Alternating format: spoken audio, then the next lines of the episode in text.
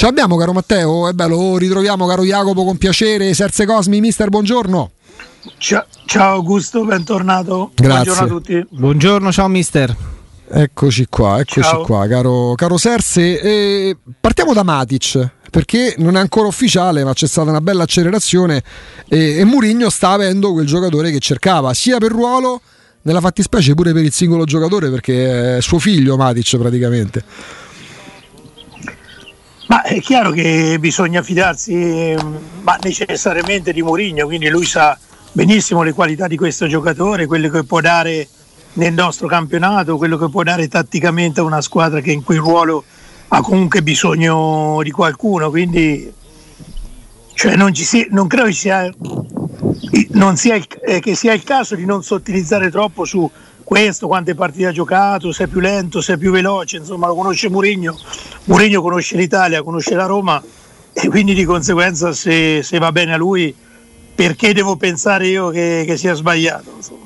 Per caratteristiche è quello che serve comunque le caratteristiche proprio di Matic, eh, mh, che poi l'altro anno cercava per esempio in giaca dell'Arsenal Murigno, che poi non è arrivato. Sì, dai, è un giocatore che dà esperienza, un giocatore che non ha una mobilità estrema ma non l'ha mai avuta, insomma, voglio dire, su- nella sua carriera, però ha altre, altre qualità, quindi assolutamente sì, insomma, giocando se eh, viene riproposto quel sistema di gioco eh, sicuramente eh, può tranquillamente eh, giocare anche vicino a Cristante, tanto per essere chiaro. Tu vedi, quindi mister, questa è una cosa molto interessante perché a livello tattico poi ci affidiamo a chi come te ha esperienza da vendere, ma eh, è una coppia dal tuo punto di vista Matic-Cristante? Ma sì, sì, perché se tu la vedi pensi che possa avere problemi di, eh, di mobilità, diciamo così, o magari anche di palleggio, inteso proprio palleggio eh, al- tipo Barcellona, ma sono poche le squadre che palleggiano in una determinata maniera, quindi conta, lì in mezzo al campo conta struttura, conta qualità tecnica, conta un pochino tutto, però la struttura in alcuni momenti della partita diventa fondamentale, quindi credo che siano due giocatori che danno eh, assolutamente questa qualità.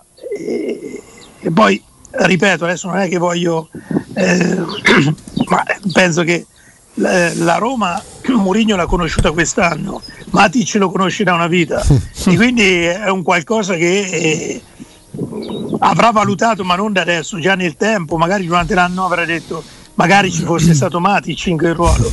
Poi nel momento in cui c'è stata l'opportunità di, di prenderlo adesso ancora non è ufficiale però credo che sia doveroso far riferimento a una persona di calcio una persona di, di intelligenza insomma come Mourinho e quindi di conseguenza non ho il minimo dubbio insomma non sto lì a vedere se tatticamente possono cioè nel calcio di ognuno di noi eh, c'è tutto e non c'è niente c'è molto di chi invece conosce bene le caratteristiche dei giocatori e, e sa capire in quel contesto perché tutte le squadre sono un contesto eh.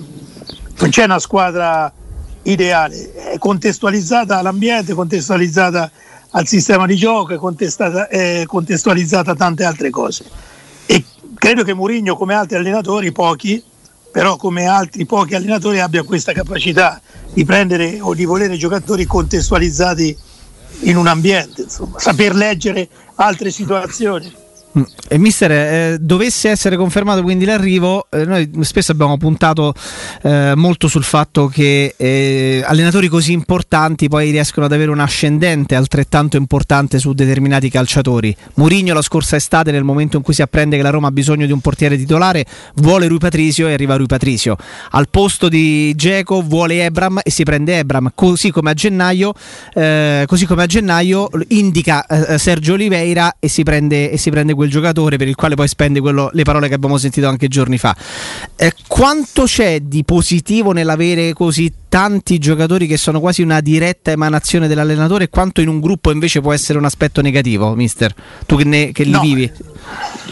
Secondo me nasce sempre dal solito concetto, se sono bravi è un aspetto positivo, perché non, ehm, quelli che notoriamente vengono definiti giocatori dell'allenatore ehm, non lo sono quasi esclusivamente da un punto di vista tecnico, lo sono per quello che riescono a trasmettere. L'allenatore in campo, o che sia Murigno, che sia l'ultimo, tra virgolette, allenatore di ogni categoria, ha bisogno di giocatori che in campo, nello spogliatoio, riescono a esprimere i concetti dell'allenatore, cioè a eh, tramandare, a um, veicolare.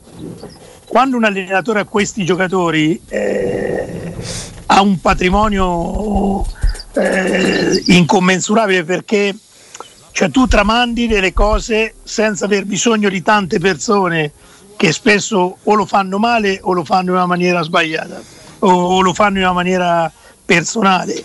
E quindi quando tu hai, oltre alle figure che, che ovviamente devono esistere in una società, però hai dei giocatori che non hanno bisogno di tante parole, tante chiacchiere, ma per poter essere così convincenti.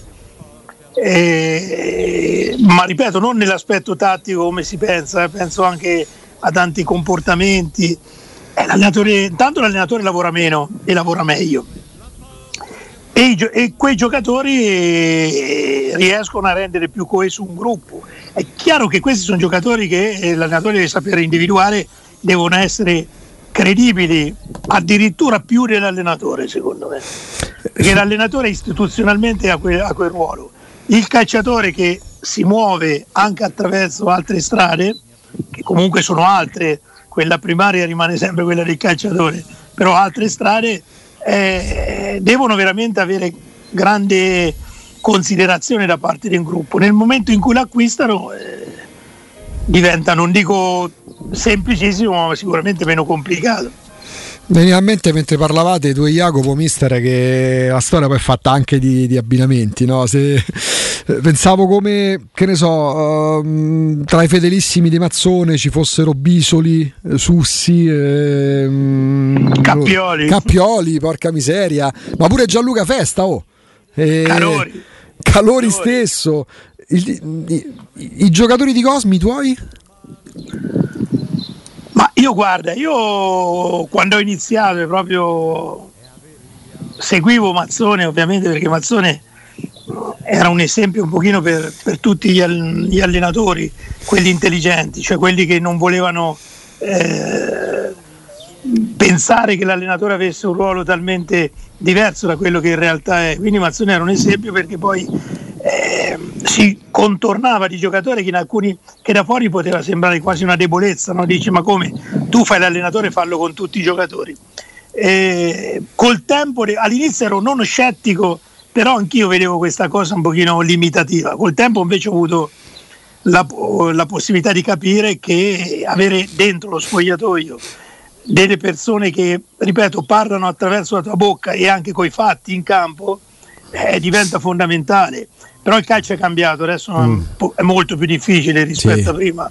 È difficile che gli allenatori portano, que, mm, non dico gruppo di giocatori, ma tanti giocatori di, di quelle. È chiaro. Forse pure perché i giocatori di oggi, mm, che sono molto diversi anche rispetto a quelli di 10-15 anni fa, non tendono pure a legarsi poco?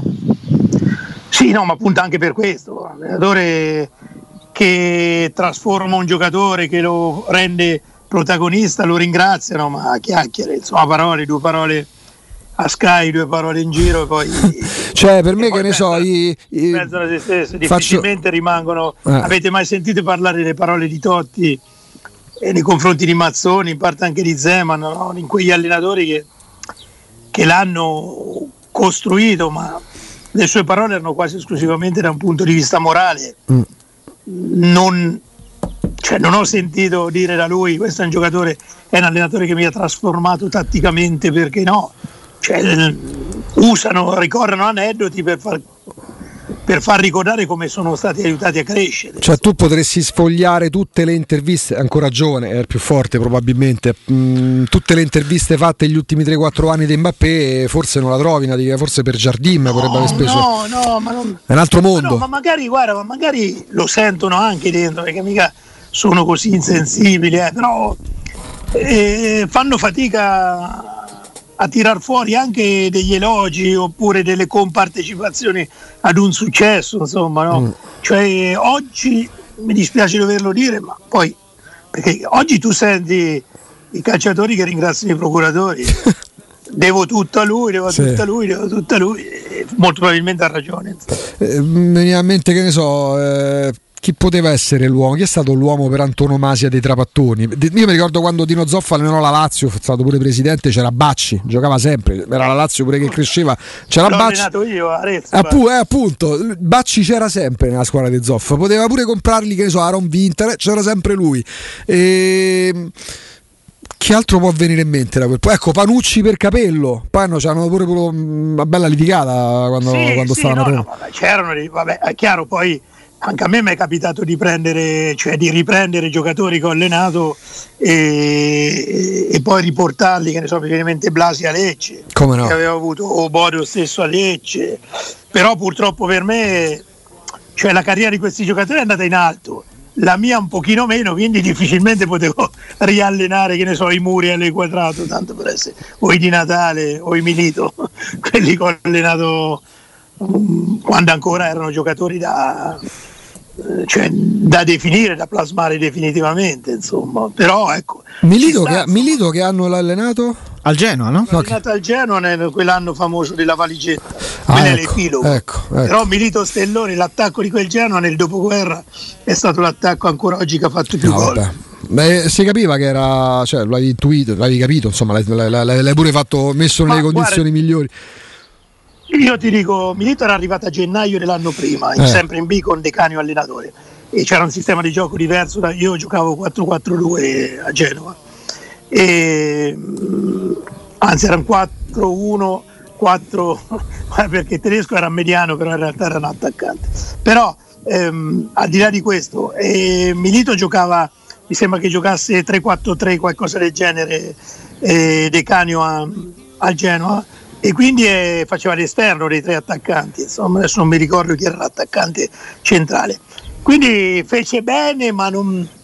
Cioè, quando io arrivai all'inizio dell'anno dopo non era quel giocatore che dicevano si, no, ovviamente si riparte anche da lui, poi dopo qualche amichevole insomma, si è capito subito eh, di che pasta era fatta e quel campionato lui fece, fece 21-22 gol, 17 stellone, fece però al di là di questo la follia vera che poi quel Genoa per le vicissitudini che conoscete tutti dalla Serie A in cui era stata promossa no, come prima classificata andò in C con i punti di penalizzazione che poi mister ci hai raccontato mi... anche in retroscena no? di quale sarebbe stata la coppia d'attacco della Serie A sì sì con l'Avezzi certo no no, no l'Avezzi era già sì, acquistato sì, cioè, ma che coppia no, era? Già... no, vabbè. Eh, l'Avezzi vi dico ho visto più filmati di L'Avezzi eh, che i suoi tatuaggi quindi, quindi era eh, ricordo che, che tandem quel ragazzi. periodo in Argentina l'Argentina mi sembra la, desse, la dava stream all'epoca e mh, mm, c'era Lavezzi e un altro quasi con certezza dico il nome perché me lo ricordo abbastanza bene è passato qualche annetto c'era Pusineri erano, imprendi- sì. erano imprendibili. Erano sì, una poi cosa c'era che... anche un altro giornata argentino che non ricordo. E poi, vabbè, dopo qualche anno arrivò Palacio. Insomma. Come no? Anche Palacio. Pusineri. Cioè, Genoa sono venuti giocatori veri, eh. eh in certi momenti, insomma, perché Tiago Motta, perché vabbè, tanti, no? Da De, vabbè, gli attaccanti. Ma da Genova sono sempre partiti i giocatori che poi hanno fatto. No. Sono sempre partiti i giocatori che poi hanno fatto le fortune. Ci sono delle, delle squadre che so, ecco poi Genova è pure in Porto Boateng, de Mare. che è stata a Genova poi è andata al Milan. Come no, come no. Eh, Quella corsia preferenziali Genoa-Milano. Eh, Genoa-Milano, sì, sì. Su entrambe, su entrambe, le sponde, va detto, eh, perché insomma hanno ottenuto qualcosina. Sì, ma casuale. Sì, no. sì, ma certo, sono quelle cose, quelle congiunture astrali no, che ogni tanto ti portano a, a trattare con certe, con certe realtà. A Genoa è Porto de Mare pure in questo, il giocatore arriva conosce e poi, e poi. Il Genoa, se tu guardi i giocatori che ha avuto negli ultimi dieci anni, poteva competere per vincere anche qualche scudetto. Divertiti un po' a guardare i giocatori che ha avuto. Ma i numeri 9 che hanno avuto, mister, in questi anni, da Toni a Crespo, passando per eh, Milito. Cioè hanno Milito, avuto... Matri, Immobile. Pavoletti. Cioè. Cioè, hanno avuto dei numeri 9 che magari sono arrivati in qualche caso anche a fine carriera, ma che eh, insomma, hanno avuto Gilardino, Borriello, ragazzi. Borriello, Gilardino. Gilardino. C'è passato un destro. Una ma... tradizione di numeri 9 pazzesca. Prima e poi ritorno. Ecco, sì, c'è sì. passato de... Montella. Beh, Vincenzo Montella, Vincenzo Montella, prima della Samp, lui fece Genoa la Roma, va al Gen- al Genoa e fa gol. E sì, sì, no, lui fece eh, un pochino il primo tradimento. Sì, sì, come no. le due, sì. Fece molto scalpore perché dal Genoa dove esplose passò alla, alla Samp, insomma, dove eh, si confermò a grandissimi livelli. Quindi, no, no, ma Genoa c'è avuto, vabbè, poi in difesa, in difesa vabbè, Bonucci, credo anche la Nocchia, non lo so, ci ha avuto tutti, insomma, mm-hmm. tutti ce l'ha avuti. È una piazza notevole, dai. Tiago Motta, ho detto prima, sì, sì. È, è veloso. È, ripeto, me ne dimentico almeno altri dieci. Mm. Eh, il primo Criscito Esatto, esatto. Senti Serse, se ti abbiamo se, non imparato a conoscere soltanto perché da, da, da quando sei con noi, ma uh, a occhio e croce tu vicino a Matic un frattesi ce lo metteresti bene, ce lo, ce lo vedresti bene, vero? Ma frattesi a vita, te lo Mazza che dicendo. coppia, frattesi, mister. Ma frattesi è il giocatore ideale per la Roma. Che coppia, mister. Eh, ma perché poi dopo, io cre- credo, eh, magari mi sbaglio, quando tu c'hai un giocatore in casa e fai altre scelte che sono non legittime, ci stanno nel calcio. Eh, tu guarda eh, l'Inter per, eh, ha perso Gnonto che adesso ovviamente non sarà Mbappé perché in tre giorni uno diventa Mbappé, sì, dopo quattro giorni diventa... una favola. Però comunque è un giocatore che ha perso a zero lire, insomma, mm. come Zagnolo. Cioè proprio, eh. Quindi, però, eh, questi sono ehm, commenti che uno li fa dopo e viene facile farli, no? Viene bene, fa, eh, ma come si fa? No, ma assicuro che nel calcio si può sbagliare, e anche di fronte a giocatori che poi diventano eh, importantissimi nelle varie società. Quindi, ecco, io non vorrei che eh, Frattesi fosse considerato il giocatore che ci avevi in mano. Hai fatto altre scelte, poi lo devi ricomprare. Sembra come ammett- un'ammissione di colpa, però insomma la stessa cosa è stata un po' con Pellegrini, no? E poi alla fine se tu c'è un giocatore che ci credi parzialmente e quindi fai una recompra, lo riprendi, va bene, Potevi, poteva essere completamente tuo, ma lo riprendi, non lo so, eh, dico una cifra 10-15 milioni, l'importante è che c'è il giocatore forte, insomma. No? Poi magari puoi dire, è vero che è esploso in un'altra società, però puoi sempre dire, eh, c'è la certezza che nella Roma a 20 anni sarebbe esploso, diventato quel giocatore che è oggi, perché c'è anche questo, questo mh, questo modo di pensare, quindi, però che se mi chiede del giocatore, ma dall'inizio dell'anno, ve lo dico a vita, Frattesi è un giocatore, ma l'ha dimostrato anche in nazionale l'altro ieri. Sì, tra l'altro con la sensazione che in nazionale, insomma, qualcosina di quanto visto contro la Germania per carità col seno del poi non lo so perché se ne parlava già all'epoca si potesse fare pure prima che, che arrivasse lo sfacelo della, della, della, Macedonia, della, Macedonia, del Nord no? Cioè. Sì, sì, sì, la Svizzera ha preso 4 gol dal Portogallo ah. sa che la Bulgaria ne ha presi 4 dalla Georgia cioè tutte squadre che noi ci abbiamo pareggiate e perso sì appunto cioè, no mm. dico stiamo parlando di questo però invece un altro dato che sicuramente avrai notato anche tu e l'ho letto Anch'io conto 5 giocatori degli 11 iniziali nascono dal settore ecco, giovanile eh sì, della Roma. Sì, sì, perché allora Pellegrini, Florenzi, Scamacca, Politano, Politano e, e Frattesi. Frattesi Se togli il portiere su 10 di movimento il 50% sono cresciuti nella Roma. Ma eh, eh, hai capito quello che significa? No, questo? Cioè, guarda, questo è un dato che deve far riflettere. E se non avesse scelto la nazionalità polacca ci sarebbe stato anche Zaleschi. È vero, ci ricorda Lorenzo che è entrato pure Cancellieri, che Cancellieri. poi è andato via per ragioni di mercato, però pure lui è un prodotto del vivario della Roma. Poi che ci passi, che ci stai un anno, ci cresci da, dall'età dei pulcini. Eh, la formazione l'ha fatta là. lì, eh? Sì, ma quelli di cui abbiamo parlato hanno fatto tutti il settore giovanile, esatto. è vero? Eh? Scamacca io me lo ricordo che ero in Inghilterra per una trattativa con una società e questa società voleva portare Scamacca che aveva 16 anni, 15-16 anni ancora. E io mi ricordo che telefonai a Sabatini e gli dicevo guarda, Walter, guarda che vi stanno fregando Scamacca. E lui mi disse no, no, Sergio, sta tranquillo, ce l'hanno già fregato. io volevo fare uno scoop invece lui aveva capito tutto. Eh, e, e parlo di Scamacca che credo che io ho visto dei video, perché non l'ho visto direttamente, che faceva i giovanissimi, i giovanissimi o allievi questo e poi dopo lui è partito per Sì, lui, lui, non è arrivato nemmeno a fare la primavera perché no, è andato, no, fatto, è andato al fatto. PSV Eindhoven prima ancora sì, che... Sì.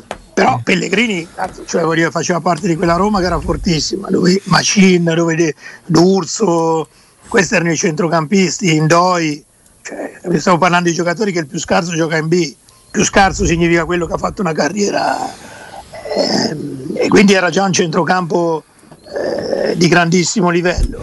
Florenzi, vabbè, non ne parliamo. Eh, poi chi ci, chi ci, scordiamo? Politano idem. Mi ricordo Politano uscì dalla Roma, credo che venne a Perugia in C il primo anno. Stava pure tornando due anni fa d'inverno. Eh, poi dopo l'ho visto, Però l'ho avuto io a Pescara, eh, insieme a Caprari erano ancora tutte e due nella Roma. Mm. Quando io allenavo il Pescara nel 2014, quindi stiamo parlando. Dal blocco Juve al blocco Roma, intesa come Roma città e Roma società come vivaio. Sì, blo- però questo deve, deve, fare pensare non esclusivamente, non è che oggi a Roma ci si può fare belli, dice oh hai visto 5 nel settore giovanile a Roma, no devi pensare al contrario, dice 5 quanti ne sono rimasti? Giovanile, cioè, hai capito, poi li devi ricomprare e quello è... Vai. Beh, però questo mister è dettato anche dal fatto che evidentemente Roma è una piazza importante in cui eh, magari ti puoi permettere di aspettare un paio di giocatori di puntare su altrettanti, ma poi gli altri non riesci a mantenerli sotto il tuo controllo e quindi sei costretto anche a torto collo a cederli a titolo definitivo perché hai potuto fare un'operazione intelligente con Florenzi al Crotone, con Pellegrini al, Sassuolo, al, um, sì, al Sassuolo e mantenerti ricom- il 30% su Frattesi, però poi magari i vari Pepe, i vari Politano e questi altri sei stato costretto magari anche per causa di forza Ma maggiore. Caprari, Caprari, Caprari stesso esatto, esatto a, a, doverli cedere a non poterne mantenere il controllo sul cartellino no? sì non è fa- allora, eh, quando ce n'hai tanti bravi non è eh, facilissimo. Però eh, sì ma poi ci sono dei giocatori io per esempio Caprari che ho allenato che era adesso, nel 2014 a Pescara era giovanissimo. Lui credo che era il secondo anno che era fuori dalla Roma ma ho allenato anche Bertolacci per dire che era il secondo anno che era fuori da Roma, allenato Cerci a Brescia, che era il primo anno che era fuori da Roma.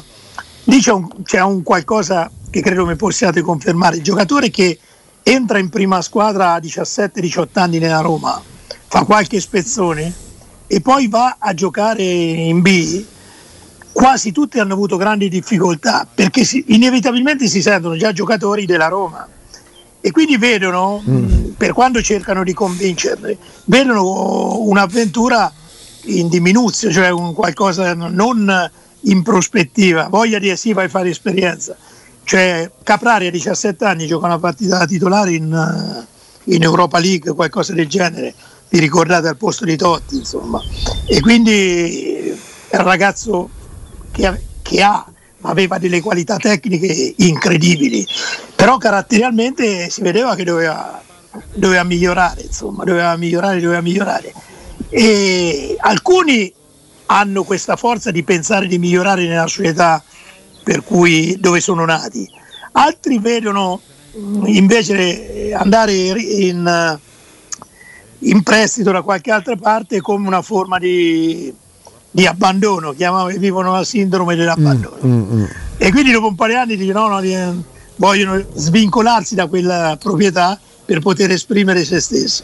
E quindi le situazioni variano, però parliamo tu, di tutti i giocatori. Cioè Bertolacci era un giocatore incredibile, c'era fortissimo Bertolacci.